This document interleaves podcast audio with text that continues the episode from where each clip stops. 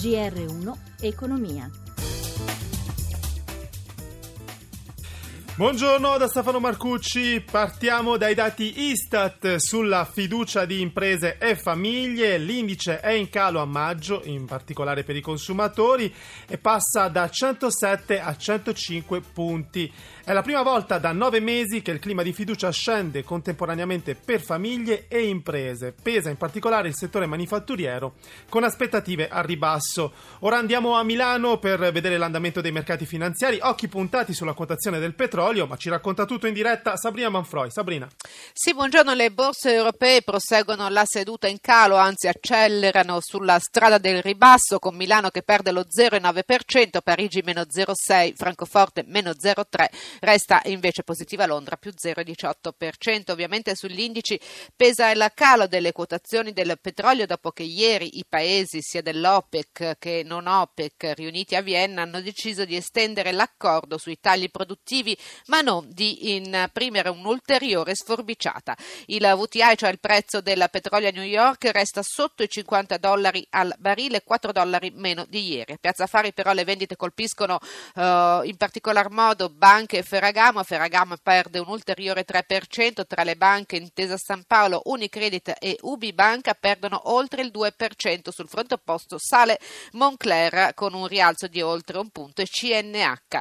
Infine l'euro che riguadagna quota 1,12 sul dollaro, linea Roma. Grazie a Sabrina Manfroi da Milano. La vicenda delle banche venete, il ministro Padoan ha assicurato che non ci sarà il bail-in, ma la situazione rimane difficile dopo che la Commissione europea ha ribadito che oltre all'intervento dello Stato serve che i privati ci mettano un miliardo di euro. Oggi i CDA straordinari di Popolare Ven- eh, Vicenza e Veneto Banca, ma intanto c'è grande preoccupazione per i risparmiatori. Eh, secondo fonti accreditate nella giornata di ieri sarebbero stati già ritirati i soldi per circa 500 milioni di euro, ma c'è anche la convinzione che i crediti deteriorati possano essere un grande business, come spiega in questa intervista ad Americo Mancini l'avvocato Andrea Arman, presidente degli azionisti associati di Popolare Vicenza. Sentiamo. È una situazione che certamente darà grandissimi margini di vantaggio a coloro che li gestiranno, sistema bancario, società collegate o cosiddette società locusta. È un grosso business, è un business che noi stimiamo che per le banche venete, per coloro che lo gestiranno, potranno lucrare un utile non inferiore ai 4 miliardi di euro. Che cosa vuol dire, insomma, che alla fine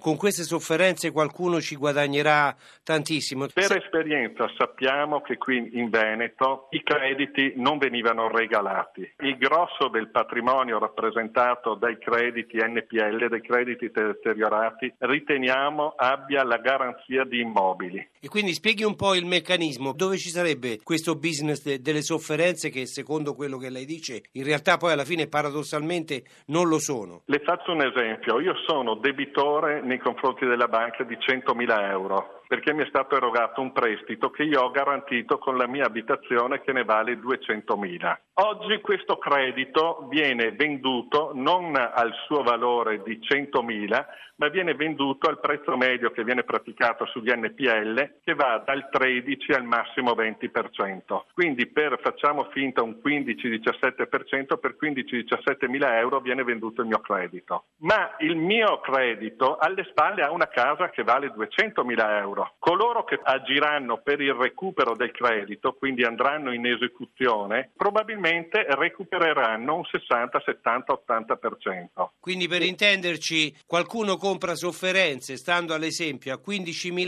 euro e poi alla fine ci ricaverà 80-100.000 euro? 80-100 magari no, però la media italiana sugli eh, NPL va dal 40-60%.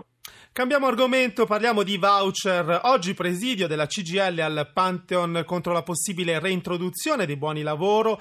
La protesta si tiene a Roma in piazza della Rotonda al Pantheon. Sullo stesso tema, in mattinata il segretario generale del sindacato di Corso d'Italia, Susanna Camusso, tiene una conferenza stampa. In, in stampa intanto però è la, è la Coldiretti, sul, Coldiretti sul fronte opposto a chiedere che sia data eh, con urgenza alle aziende agricole un'alternativa ai voucher per retribuire i lavoratori impegnati nella raccolta degli ortaggi e della frutta nella stagione estiva appena iniziata.